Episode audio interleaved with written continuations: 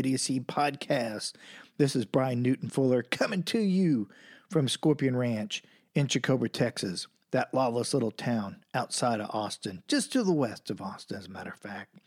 So I appreciate all of y'all uh, tuning in. I've actually seen that like around 30 people have been downloading these things. So to you 30 special folks, I appreciate it.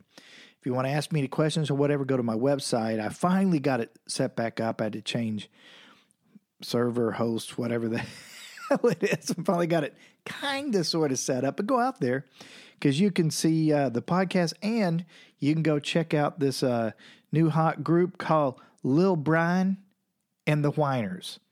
And uh, we're on Spotify, we're on uh, iTunes, we're on everything. It's Lil Brian, L I L, and then B R I N E, and the Whiners.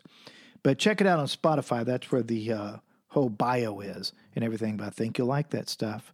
If you like this crazy crap, you'll love that crazy music crap that we're doing out there. All right, out there in the social media interweb world of fun and, and adventure. And speaking of that, we're going to get right into a story here. And this one here is a story um, I recently thought about. I'd forgotten about it. So I kind of wrote it up. It's on a what I call it is the, it's the best job I ever had. All right.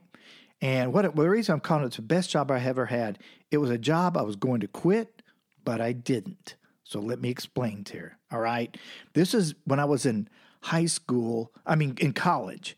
Um, I had a summer job, one college, where I was me and these like five other guys were hired by these two owners to redo these convenience stores they had. So it was just this summer job that we're going to go in there and redo everything. I guess they had to redo them per their licensing agreement or whatever the hell it was, um, whatever they had on that. But we had to go there and redo the stores. So when this job started, mm, whatever day it was, I don't know, they said, hey, well, we got to be at this store at eight o'clock, right? So we all get there at eight o'clock. All right, but the doors, the sh- the, the store is shut. I guess they're keeping them shut while they while they're renovating it. So the door, the, the store's shut.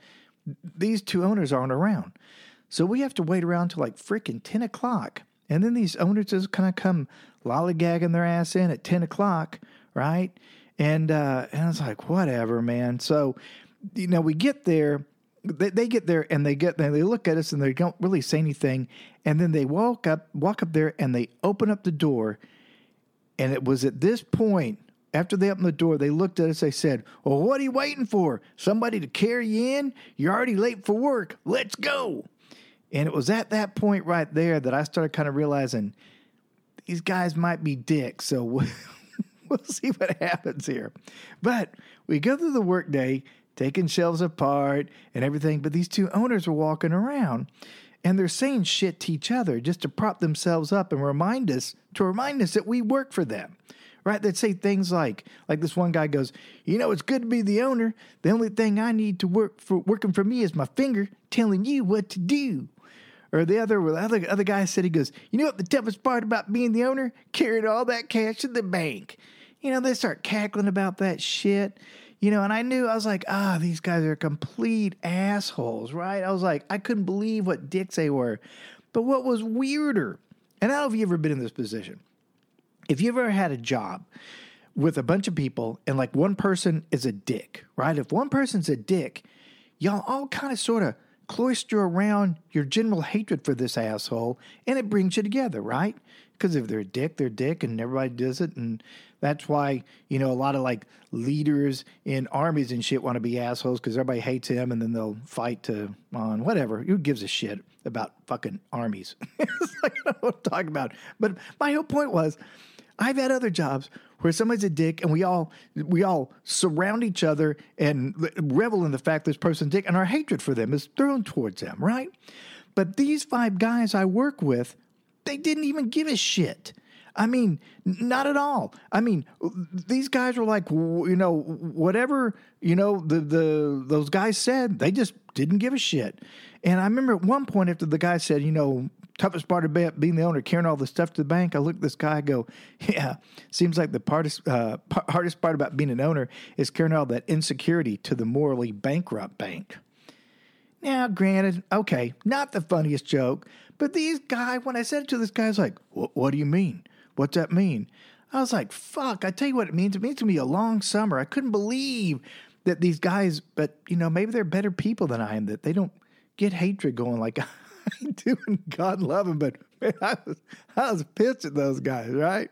So all, all week, same thing happened. The dudes would say some some dumbass shit, and every day we get there at eight o'clock, and these guys would never show up until ten. But every day would leave. They'd say eight o'clock tomorrow, sharp, be here, and they'd be there at ten. Right? All right. So that next Monday, and then the day they hand out the paychecks for the previous week. And when they handed them out, they said, you know, said shit like, giving you this money feels like we're st- you're stealing from us. Or, you know, they also did this other one like, hey, don't spend it all in one place. I mean, just t- t- total asshole dick. Just give me my fucking money, man. Come on. So whenever they finished, I looked at the paycheck and it was for like 30 hours. And I went to the owner and I said, hey, man, I, you know, where these other 10 hours that I worked? I, cause I worked 40 hours last week. And they looked perplexed and they said, well, you work from 10 to 5 for five days. That's 30 hours. I told him, like, hey, man, you were the ones that told us to be here at 8 o'clock. I'm here at 8. It's not my fault you fucking decided to show up. I didn't say fucking because I was trying to be nice, but I'll say it in the story. you decided to show up at 10. And that's when they said to me, go, hey, if you ain't actually working, I ain't actually paying. And they just walked off, right? Oh, man, this pissed me off. So I got home and I decided, fuck this, man. I'm going to quit. I'm going to quit.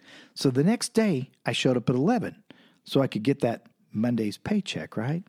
So I walked in. The owner looked at me and points at his watch and goes, It's 11 o'clock. You're late. So I just thought I'd be a smartass. And I said, Well, hey, you said you ain't actually paying unless I'm actually working. So I wanted to make sure that you were actually here. And then I was going to tell them I was going to quit. I was going to say I'm going to quit until I saw the perplexed look on their faces at my literal interpretation of their pay theory and the fact that this guy looks at me and says, Well, just start working, but don't let it happen again. Oh, man. I decided to keep on working and took that as an open invitation right there. So the next day, I came in at 12. they looked at me and they said, Do you know what time it is? I looked at my watch and I said, Wow, it's already lunchtime. Ah, see you at one. And I went to lunch.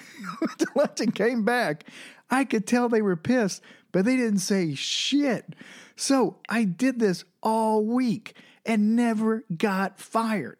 So just for fun, I pushed it further. The next week, I started leaving at three. First time I was leaving, they asked where I was going. I told them I was like, I said, Hey, I'm done actually working. So you're done actually having to pay. And I came back the next day thinking they're going to fire me, but they were pissed and they still didn't fire me.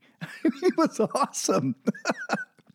and what's crazier is they would crank on my work ethic to these other five guys when they handed me my paycheck, right? When they handed them out, they turned to the other workers and say, that one time this guy goes, he goes, someone here's only getting paid for 24 hours of work this week. And uh, I looked at the workers and I said, Hey, he can't be talking about me because I only worked 20 hours this week. And I grabbed the check while I looked all freaked out and thought I'd miscalculated my hours. It was awesome, man. It went on the whole summer. I'd show up when I wanted, I'd leave when I wanted, I'd take Fridays off, I'd have a Monday off, and every time I showed up, I was ready to be fired.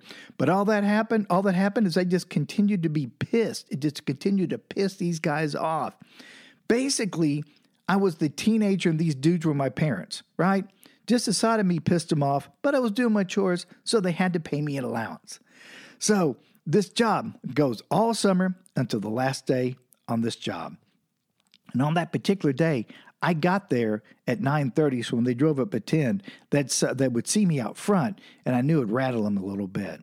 Uh, but then I stayed actually to five, and that really threw them right there. So on my way out, as I looked at both of them in my real smart ass voice, I said, "Hey, I just want to thank you both, as this was the greatest job I have ever had." And being a totally cocky dick, the way I said that, right? And they looked back at me and they said, and we just want to tell you, You've been the greatest worker that we've ever had. To which I looked at them and said, Well played, my friends. Well played. And we shook hands on our mutual dislike of each other and went about our separate ways. So that was the greatest job I ever had that uh, I never was going to quit, but I didn't quit. So if you have the opportunity to ever be in a position of where you're going to quit a job because somebody's an asshole, my advice to you is stick around just a little bit longer. Stick around just a little bit longer. I mean, granted, you know, because I try to do meditation and look at the positive things and all that that sort of stuff. But you know, sometimes there's a little bit of fun in that vindication to know that you are like the fingernails on the chalkboard of life for that person, just pissing them off.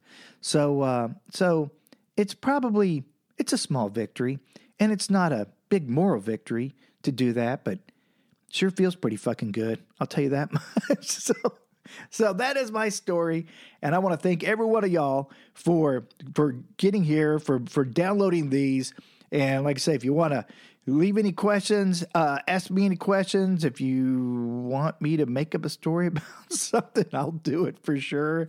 So, uh, but you can always go to chicobratx.com. That's C H I C O B R A T X.com and check it out. And more importantly, go listen on Spotify, on iTunes, on Amazon Music to Lil Brian and the Whiners belting out all the greatest hits for all the cool cats and kittens around the world. Until the time, until the next time, I just got something to say to y'all, and that is peace.